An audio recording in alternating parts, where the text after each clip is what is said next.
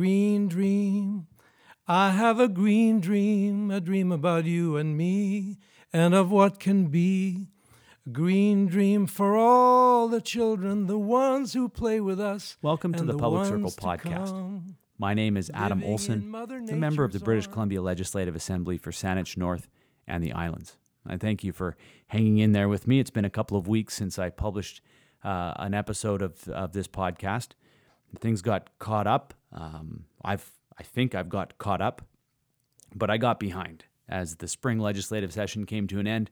There was a lot going on, and I didn't have the chance to uh, to go through and do the edits that were needed on the podcasts that I had recorded. So there's a number of podcasts that are just waiting to be edited, put together, packaged, and then published, and those will be rolling out in the coming weeks. I get to re-engage this podcast with. Uh, I'm just so honored to be able to sit down uh, with this guest for this week, episode number 13, Raffi Cavoukian, also known as just Raffi.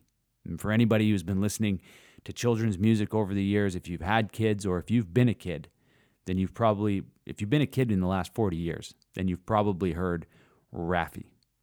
And if you have kids, then not only are you uh, a Beluga grad yourself, but you're probably raising Beluga grads as well. And that's the story that I get to unpack today in this episode of the Public Circle.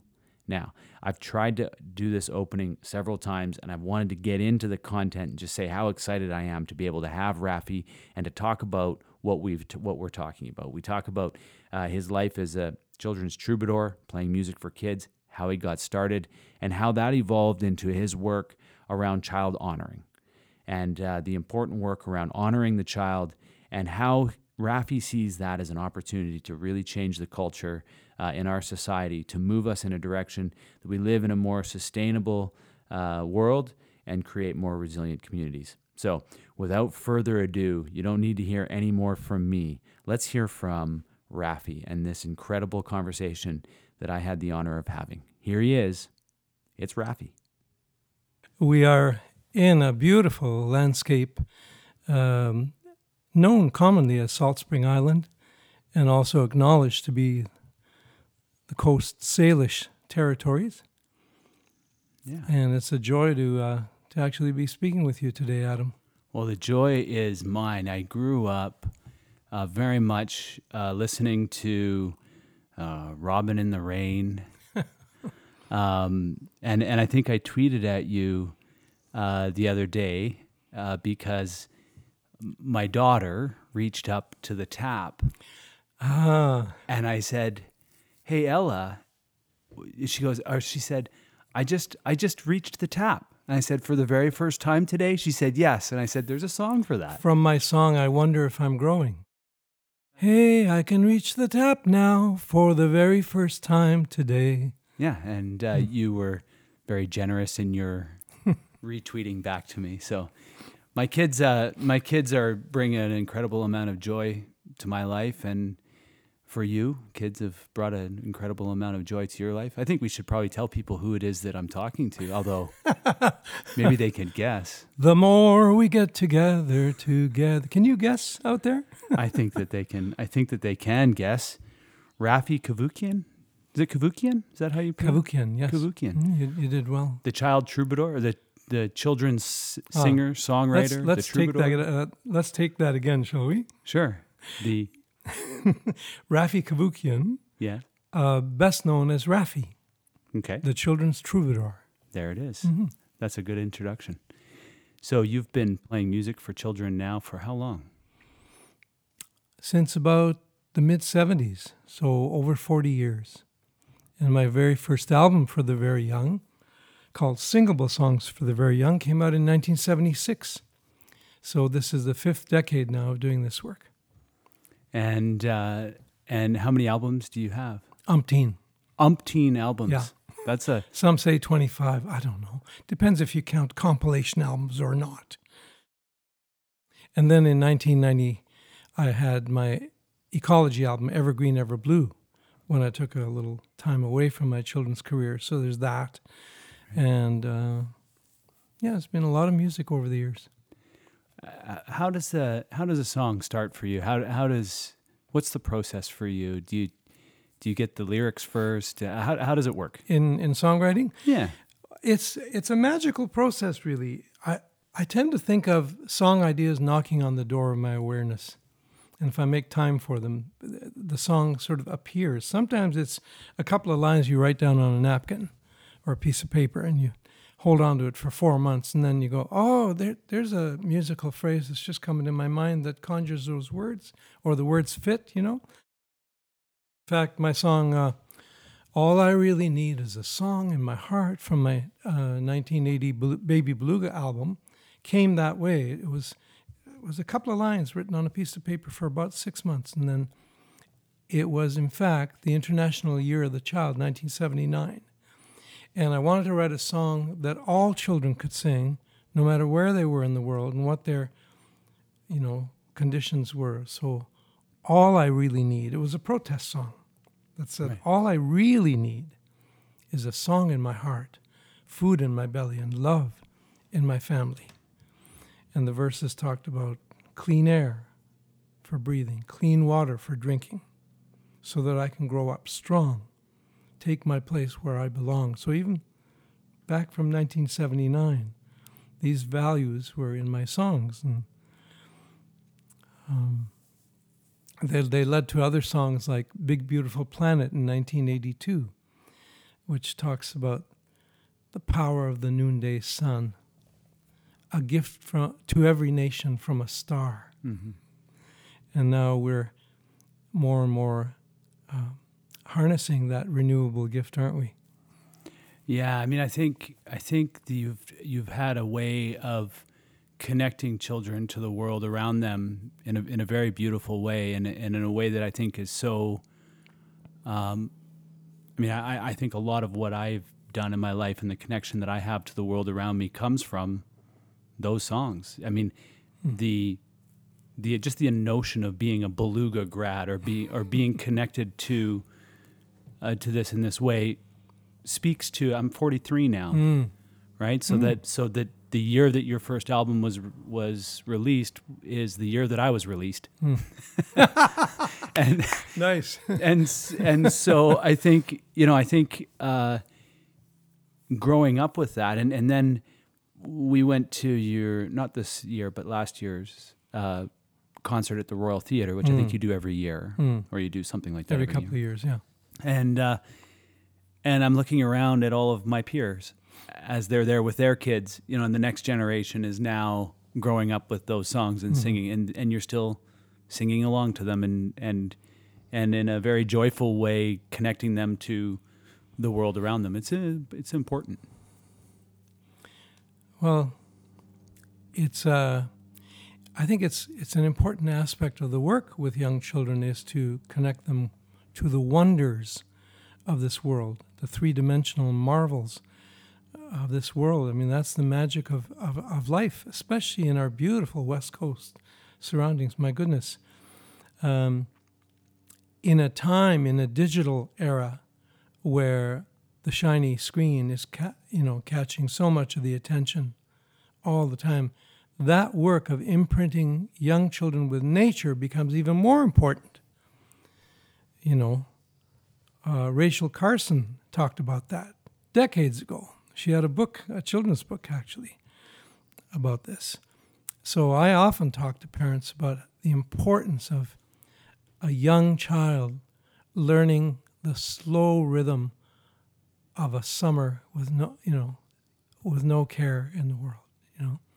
That can't come later. It has to come when you're young. Cuz you're you're learning what summer feels like. You're learning what the seasons feel like. And you can't get that from a screen. to say the obvious. Well, I just I was just talking about our weekend away, the family's weekend away in Bamfield. Hmm. my kids, my nephews, all of my kids, my nieces and nephews, and, and my, my two children spent two full days on the dock in Mhm. Bamfield fishing for just for piling perch and for some rock crab. And Mhm. um, every time they caught something and let it go again, you know, it was it was this big big event that happened on the dock, right? yes. And um, for the older cousins, my my kids' older cousins, they did p- have to peel themselves away from the screens, and um, and it, it got me thinking about the fact that I spent my entire childhood on the dock, not two days away, Right. but the entire day of every day of every summer Mm, yeah, there you go. on Jimmy Gilbert's dock. Right. Now, if you go down there, you can't you can't even get access to the dock because it's private and and you know people have their boats there and they don't Hmm. Yeah. want kids crawling all over the docks. So just in that one generation, But that, but that time for you made an impression, uh, and more than an impression, it was a foundational experience of your life. And it, when I talk about the early years being formative, I, I'm fond of saying what's forming is nothing less than how it feels to be human. These formative early years. Uh, I joke about the f- formative being the new F word I want every parent to understand. It's that important in human development. The early years are the most important time, developmentally speaking, because what children need in those early years, this is what I came to learn when I studied early childhood development. What children need in those early years can't be got later. So it's such an impressionable time. And if my songs help young children to connect with the wonders of this world, then that makes me happy. So I want to. I'm going to backtrack and then we'll jump ahead. But Hmm. uh, I want to backtrack because I want to ask the question: Who was it, or what musical artists or inspiration kind of got you got you started in in being a musician? What was what was the early inspiration for you? Um, in fifth grade, Mr. Horton brought in a friend of his. He was my teacher, Mr. Horton. And this friend played uh, the 12th string guitar and sang, Swing low, sweet chariot. And I thought I'd seen something magical. I couldn't believe how beautiful it was. And I wanted to be able to do that. So uh, in my teens, uh, you know, I was listening to uh, pop radio in Toronto. I was listening to Motown and the Beatles and and um, uh, Bob Dylan, Gordon Lightfoot, Joni Mitchell. And so I got a guitar and started learning how to play, and everything sort of rolled from there. And you made a decision at some point to focus primarily on Mm-hmm. singing to children. Yeah, I was a I was a folk singer, a struggling folk singer, and uh, one day, uh, I mean, I used to be married to a, a kindergarten teacher, a very compassionate teacher, and her uh, mother had a nursery school in Toronto, and she said, "Why don't you come and s- sing a few songs for the kids? Bring your guitar; it would be fun." So I had to learn the first few songs to sing because they weren't part of my Armenian family upbringing. So here I am learning the complete words to Baa Baa Black Sheep. um, and Mary had a little lamb and so on, and and marveling at the various verses, going, oh, oh, that's interesting. I didn't know there were that many verses. So I went in and we had a great time, just seated on a rug on the floor. And then I, it went well, and I was asked back, and then uh, the idea came up that it would be good to make an album of songs for young children because they're an important audience who don't often get music made for them in a serious, respectful way. And so my former wife and I ta- thought about it, and we thought, yeah, that sounds about right. Let's let's do it. So, and I was so lucky to have wonderful musicians uh, with me at the time. Ken Whiteley, a multi instrumentalist, who's still a dear friend. We recorded uh, that very first album in the basement studio of Daniel Lanois, who was the engineer, who then went on decades later to become a world famous producer of music of the Neville Brothers, U2, Bob Dylan, Emmylou Harris. anyway, from from that small beginning came an album, singable songs that uh, people found irresistible, and it just opened up a whole new career for me. Once I understood that music for young people is a wonderful uh, endeavor, really, because it gives them so much. And if you make the songs singable, then uh, they can take them and stretch them and play with them. And that's what I think comes through in my songs is a sense of play. And I think that's what kids respond to and have responded to all along. I absolutely, I, I absolutely agree with that. And in fact, one of the things that I can, I marvel at uh, as a parent is uh, it's more with my daughter Ella than it is than it was with Silas. But Ella sings everything she does. Oh, So she Wow. she just is always singing. Wow. And she has a way of turning her, and when you're talking about play, it, it's speaking so hmm. directly to my experience with with my daughter that she plays in song. Wow. That's She's- marvelous. She's now singing Yeah. in in SENĆOŦEN, in the in this Coast Salish language of SENĆOŦEN. She has a, a hand drum, and she was singing a, a song, and and my my wife Emily said to her, she said, "Oh, that's a new song. I mm-hmm. haven't heard that one yet." Mm-hmm. Because Ella will come home from school with Right. these songs. She's in immersion. And this is the way they're teaching is mm. through song. Wow, that's smart. That's really smart. Well, yeah, the the different sounds and the alphabet and uh, the whole thing. yeah. That's right. Mm-hmm. And and Ella turns to her and she goes, "Oh no, that's not a song I've learned at school. I made that song up." So she's now crafting her own. Her own. So Wow. I mean, I think I th- she's playing. She's playing with language. yeah, yeah, and That's what she's and multiple languages, um, and but it's helping connect ideas Yeah. and this foreign language, which is very much a local Right, language, right, but right. it's foreign to her, Right. and it's creating the connections in her mind. Wouldn't it be fun to see if we could translate the more we get together and sing it in SENĆOŦEN?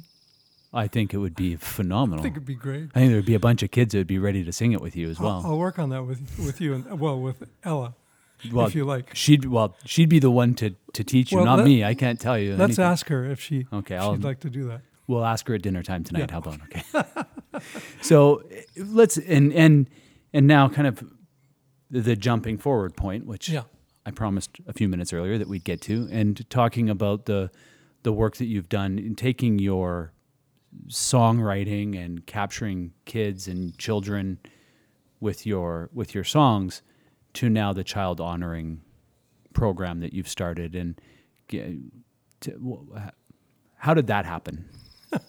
I mean, I, th- I think It's a great question, Yeah. actually. Thank you for that. Uh, I love telling this story. It was in the mid 1990s. The distributors of my music were always uh, wanting me to do things that you know that to to increase sales that I thought I didn't want to do.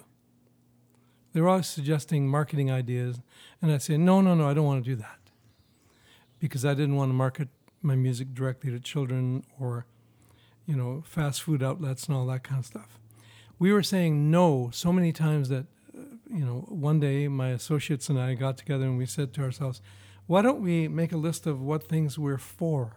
Mm. And then we'll communicate that. If it falls within this parameter of what we are are about what we're for then we'll, we'll be glad to partake. I think that was the beginning in a way of my questions around my deep meditation on what would a world that honored its young look like? At the United Nations, there's a wonderful phrase, a world fit for children. So I kept asking myself, what would a world fit for children look like? What would, and, I, and I started writing essays, we didn't call them blogs back then, you know, about what would a child hyphen honoring society look like. And lo and behold, 1997, a vision ro- woke me up from a sound sleep. A vision woke me up. And, and the words child honoring were in the air. Those two words, no hyphen. and I knew in that moment, in that luminous moment, that I was being given something in answer to this deep meditation on the ecology of the child, you know, that I'd engaged actually for quite a while. And I knew in that moment that this was a philosophy, a, a way of looking at life that connects person, culture, and planet with the child at its heart. Perhaps a novel way of thinking about how we're all interconnected, because the young child is the universal human, regardless of where that child is born. The infant it's in the infant that we find our universality most evident, actually, because the physiology of the infant is exactly the same, regardless of skin color, ethnicity, uh, cultural standing, economic you know, conditions of the family.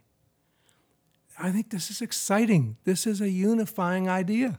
I got all that in that moment. And then I spent the next two years coming to know what I'd been given in that moment.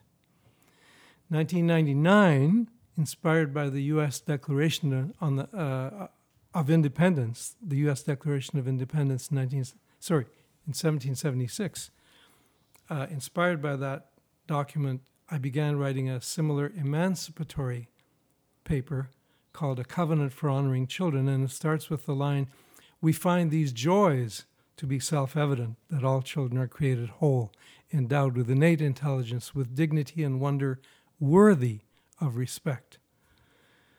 Um, so, and then the following year, in, in 2000, from the three paragraphs of the Covenant for Honoring Children came nine principles.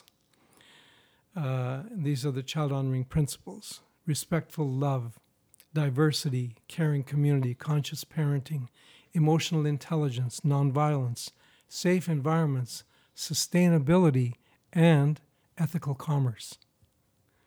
Because I kept saying to people, and I would talk to people all the time about child honoring, and, and they'd say, well, they, they'd ask questions, and I'd say, you know, it's not prescriptive, it's invitational.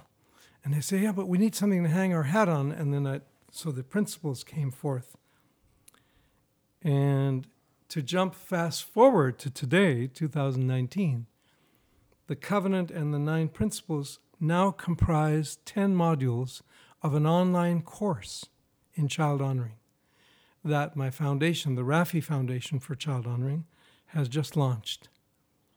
Interesting. And so, how does that? So, walk me through as an interested parent who might want to take mm-hmm. this child honoring course. Um, first of all, where do I go to to to check it out? I will. Can I take the long way around answering your question? You can take whatever route you okay. want to take, Raffi. Um, in in 2012, I took 10 years away from the concert stage to develop this philosophy, to write about it, to think about it. In 2006, I published an anthology called Child Honoring How to Turn This World Around, um, echoing the words of Nelson Mandela, who actually used those words in a speech in 2000. He said, It's not enough for world leaders to spout rhetoric. He said, What we need to do is to turn this world around for the children. This anthology um, comes with a, a foreword uh, by the Dalai Lama. So there are many, there are many illustrious thinkers, all echoing the call for a world that honors its young in one way or another. And I, I attended many, many conferences uh, on children's environmental health and took detailed notes. I'm fond of going back and looking at my notes on occasion because they re- revive for me memories of the colleagues with whom I shared these experiences. Um, so, you know, fast forwarding to 19 to 2019, you can see that I've been in this child honoring work. It's in a, in a sense, it's been my second career, you might say. Uh, Twenty years. Yeah. Yeah. Uh, and now I feel so happy that if folks go to raffifoundation.org, there's a menu button at the top that says Take the Course, and you click on that, and you'll get a course preview, what the course will cover, which is, as I said, the covenant for honoring children, and it's nine principles. So it's 10 modules, self paced, and it costs $125. Students uh, get a substantial discount, university students. Uh, educators if you know there's a group of people who want to take the course, they just get in touch with us at info at raffifoundation.org and uh, they can get a group rate and so on. So we've made this as user friendly as possible. And what makes me really happy, Adam, is that the initial feedback from educators and parents has been glowing. They love it. They love the depth of it, the the interdisciplinary nature of the course, because as as I said earlier, it's about connecting dots between current, between person, culture, and planet. So that if you're serious about early childhood development, you can't leave out the welfare of Mother Earth. You can't. I mean, literally, physiologically, we are dependent uh, on our surroundings and on the ecosystems whose children we are. And this, this connected way of speaking about Mother Earth is in my songs. If you look at my song that I wrote, I think back in, I don't know if it was 2002, Roots and Shoots. It was inspired by Jane Goodall. the song says, Roots and shoots, roots and shoots. We are the roots and shoots of a living world. It doesn't point out there, it says, We are the roots and shoots of a living world. So there's no separation here. We are the expressions of life's longing for itself, as Kahlil Gibran said. But we are also Mother Earth's children, both the mother and child, 70% water. Isn't that interesting? So for me, this is um, a joy to express this connection that I feel. And the connection is something we all can feel. It's, it's our birthright. In uh, in coast in the Satanich culture, uh, from South Salt Spring, is shared with our uh, Hul'q'umi'num', our Cowichan relatives.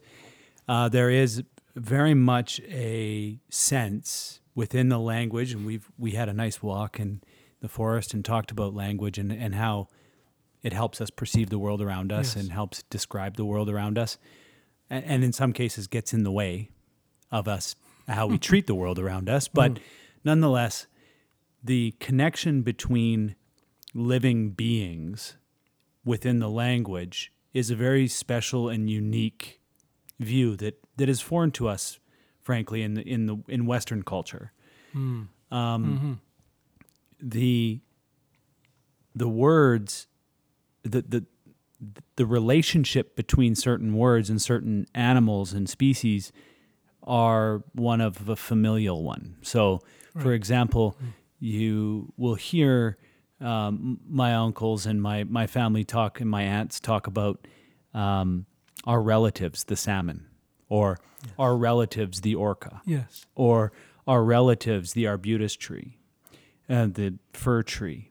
And um, I've, I've taken this forward in the work that I do because I think what's so really critically important is as we have disassociated ourselves from the world, it's allowed us, or from the Mother Earth. Um, I almost said Fr- it from the natural world. from the natural world. That's right. As we've disassociated ourselves, put ourselves at the top of the hierarchy, Right. said everything else is part of a chain that's below us. Um, we've enabled a certain amount of very destructive behavior, which is causing big, big problems in this world, Agreed. um, and and causing an incredible amount of damage to Mother Nature. The pretense that we are at the top of something is dangerous. It's harmful. Um, it runs counter to the felt sense, the lived experience that we are part of the grandeur of a mystery that we participate in. The, the, the magic and the sacred is not f- somewhere else, it's here. We are part of the sacred. Uh, then that way we can see each other respectfully. So the child honoring philosophy really is all about uh, co creating a culture of respect. Respectful love is the first principle. Uh, and it's not just limited to uh, what we accord one another and how we see the young. It's it's a way of being. You you want to live that way with respectful love, with curiosity and wonder. I, I wrote a song uh, inspired by uh, Riane Eisler, uh, a cultural historian who wrote the book The Chalice and the Blade. In any case, uh, in this song, one verse says, If not for wonder, if not for reverence, if not for love, then why have we come here? And I hold that in my heart. as I live. Wonder, reverence, love. That's what our learning ought to be all about. Mm-hmm. We can have our differences, of course we will. Life would be uninteresting without difference, without variety.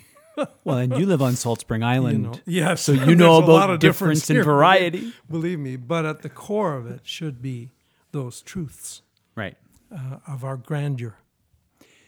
The way that it's articulated by uh, elders in, in our community is that we live in a good way. And it's it's I think you can hear it in it from indigenous elders mm. right across the country that this that this term is a term that I would say it's a replacement term, but it's the way that it's articulated. Mm. Um, the beginning of the uh, of the legend of the flood was that the people were no longer living in a good way, and so I think the the way that you've articulated it, the way that these are that we we know we know what we should be doing. We know what we're not doing well and and where we have maybe taken some liberties that is not going to play out well for us over the long term unless we start to change the culture. And I think that this child honoring uh, through your foundation, this child honoring program, helps us to reconnect and or to start to change a culture that is in dire need of changing. You know, with climate change now being recognized as the climate emergency, climate crisis, and as James Hansen said in his book in 2007, the climate catastrophe, we are uh, in a time like no other where we're questioning how viable our future will be, how livable it will be. There's a book I'm reading called The Uninhabitable Earth. So we we are at a point where we owe our children a good answer as to how we're going to turn the unsustainability of the current moment around.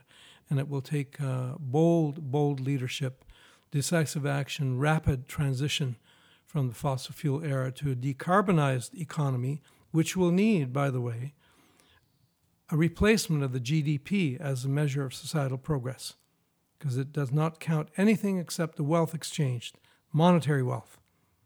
It leaves as externalities the social impacts of doing business, the environmental impacts of doing business. And this is insane, needs to change. So I'll be talking a lot more about this in coming months and years is we need a new economy and a new measure of well-being, a quality of life index that takes into account what we are doing or what we are not doing for the restoration, any sustainability needs to be restorative because it doesn't begin today from today on will be sustainable. No it needs to be restorative. We've done a lot of damage so for me the challenge as a children's troubadour is to hold all this and to speak about it in ways that that that um, hopefully i can be heard because i don't want to to have a tone with any of this that's not inviting. I can hold strongly what I believe and what I've learned from people, what I continue to learn. But we have work to do to make deep changes in the way that we live as societies. And maybe the child honoring philosophy as a code of conduct, as a way of being, as a compass can help. Because how children grow that the, word formative again. It forms lasting impressions, those early memories. You want them to be positive, life affirming, you know, respectful. That's what you want children to learn. You want people walking down the street with a sense of confidence uh, and a largesse about their being. You don't want people fearful and, and constricted walking down the street because those people might be where the trouble comes from. Hmm? Mm-hmm. So, in our circle of belonging that we can dream of and practice and, and, and live in, I think there's much inspiration to be had and to, to give one another. You know, if we see the goodness in one another, if we remember what our ancestors uh, have been, uh, you know, trying to teach us and uh, keep the good alive in us. the idea of um, the, the the idea of child honoring is really a a call for self respect. Um, uh, I think we ha- we have lost uh, uh, some some of our self respect as a spe- as a species, and the idea that we all start as children, that we all make it to the point in our life where we're sitting over overlooking this beautiful vista with a, a, a wonderful day and a and a beautiful dog that has obviously a life that you know is second to none. Look at that. My, my Luna. has a good life. Yeah, she very, does. She's just she'll get up and chase the ball when you yeah there it is. Looks over. What what did you say? But the, I, I think we all make it to the point that we make from being children at, at some point. And Mm-hmm. you know I I used to bring Silas and Ella to committee meetings with me. And they'd sit there with me, and they'd change Oh, Beautiful. change the tone Yes, in the, of of the room. Beautiful. Um, and we, from a very young age, would bring our kids into restaurants, Mm. and we'd get mm. looked at like, "What are mm-hmm. you doing, bringing mm. those Mm. troublemakers, those noisemakers into here? Don't mm. you know that we're here to?" And it was, and it, our kids were very lucky that we have kids that that behave well, and they, but they're kids, Right, So they're right. you They're learning. they behave well for kids. Right. But I always get, you know, I always got kind of frustrated by the fact that we have so little patience. But let's go back to something you just said that we were all children. I, I harp on this sometimes when I, in my keynote speeches and so on. I say, childhood is the time and place that we all came from. Hmm. It's the universal experience.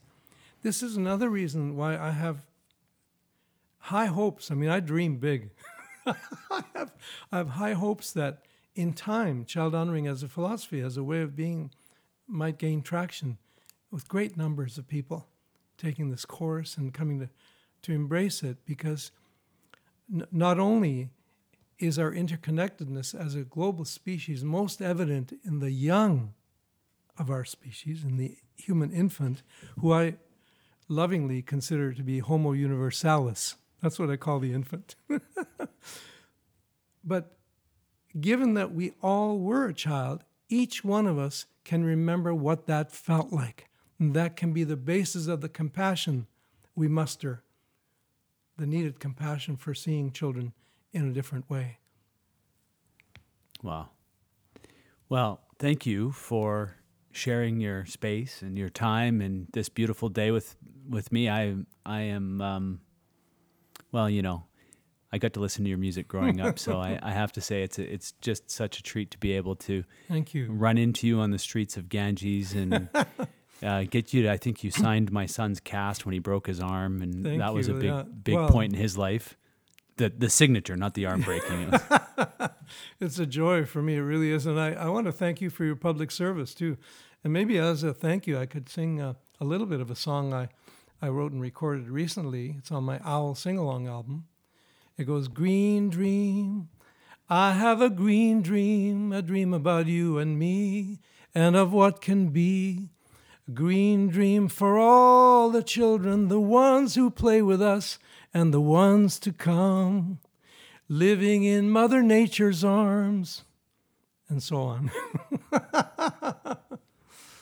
Well, it's a beautiful song and a beautiful message, and one that I that I hope, you know, I, I think in the job that I'm in and the work that I do, I'll be sharing your child honoring course with. Uh, I think that we could benefit from having a much longer view at the uh, at the world than we have in the decisions that are being made right now. So, I thank you for your work. I thank you for bringing joy to not only our children but to our grand our, our grandparents. and I know that when my mom hears those songs, she lights up. And in fact, I think walked up to you when you saw her publicly and said, "Hey," because she remembers and yeah, sings those songs. That was a so, joy to meet her. Thank you. so thank you for the for what you've done, and thank you for um, being so generous with your time today. My pleasure. Thank you, Adam. So just when we thought we were done, uh, we weren't done. Of course, you're never done with Raffi, but uh, I would have loved to have just had that conversation continue um, in perpetuity. Uh, nonetheless, uh, we weren't done, and I tried to cut this in this next piece in um, to the content that we had, it didn't work. So I just wanted to say we decided to hit the uh, record button again because he had this message that he wanted to leave with you. I want to mention that all those who register in the course, um, the online course in child honoring, get uh, a gift. It's a new album of mine called Motivational Songs. It's not made for children, this album. It's a companion to the course. And there are some 22 songs actually. They get a digital version of the album, the course registrants. The album is also available in CD, but I want to mention that we've included the song Green Dreams on this album for fun. And, uh, and the, the songs are on diverse child honoring themes, and I think they'll surprise people. Ah, very cool. And so, uh, do you have uh, do you have an album? Uh, do you have another album in the works for for kids as well? I, I don't actually at this moment because my Dog on the Floor album, which uh, was released last summer, is the current you know album that I'm uh, singing a couple of songs from in my in my concerts, and uh, I think I'm so full of the desire to tell my fans about this online course that that's what I'm filled with at the moment. And along with educator Kristen Weens of the Victoria area, uh, she and I are uh, planning child honoring workshops for teachers, half day and full day workshops. We're also planning uh, community presentations on the child honoring philosophy uh, in coming years. So I have a lot of work to do. I'm only 70, you know. I'm this is my legacy work, but I'm a young fella. And I can tell you that was one of the easiest conversations that I've had behind a microphone. It just flows.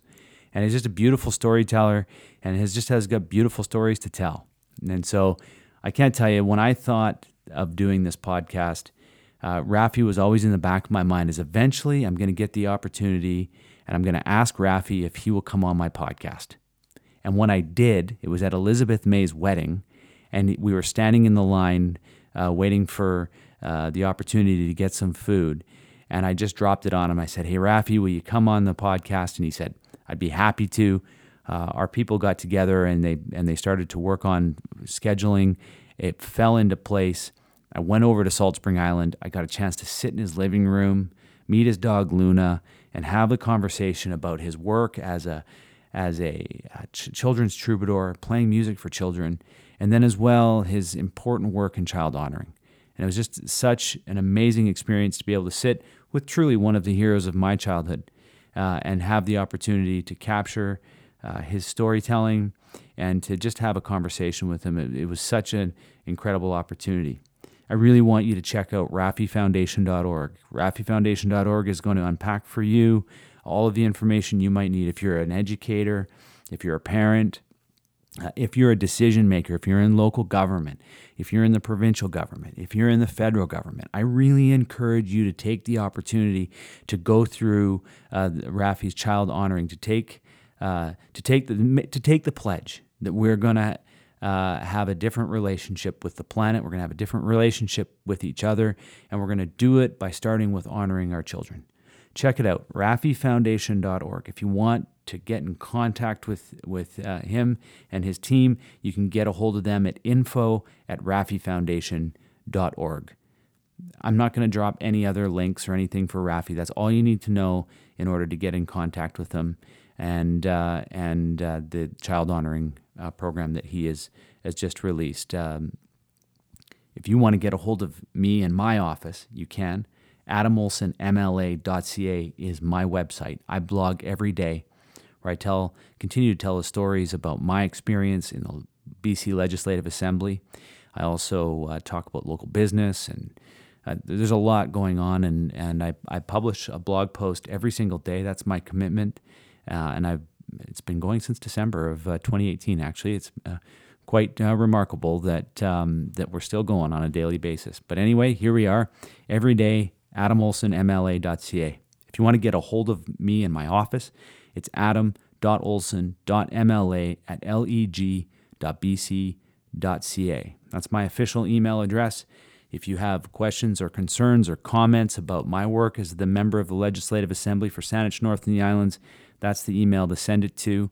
If you'd like to uh, request a meeting, you do it through that email. And I, and I encourage people, please don't do it on social media because the reality is it's very hard for us to keep track of all of the re- requests and all of the meeting requests and, and manage a calendar and mal- manage a schedule uh, and do it through uh, social media. So I encourage you, please send us an email to adam.olsen.mla at leg.bc.ca. That way we can keep track of uh, everything that's uh, flowing into our constituency office. You can call us. It's at 250 655 5600. We are located at the foot of Beacon in beautiful Sidney by the Sea at uh, number 215, 2506 Beacon Avenue. You can come down and check us out there. Um, I don't know. You can find me on Twitter at Adam P. Olsen. You can find me on Facebook, Facebook slash Olsen4MLA. I know I wish I could change it, but I can't. Um, you can find me on Instagram, Adam Philip Olsen. Look, uh, I, I really appreciate the the opportunity that I have to be able to do this podcast.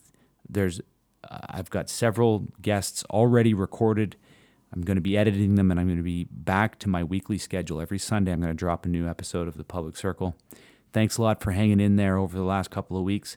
Thanks a lot for hanging through uh, this episode. And I look forward to reconnecting with you in future episodes. So, as I always say, until next time, hi, Aqua.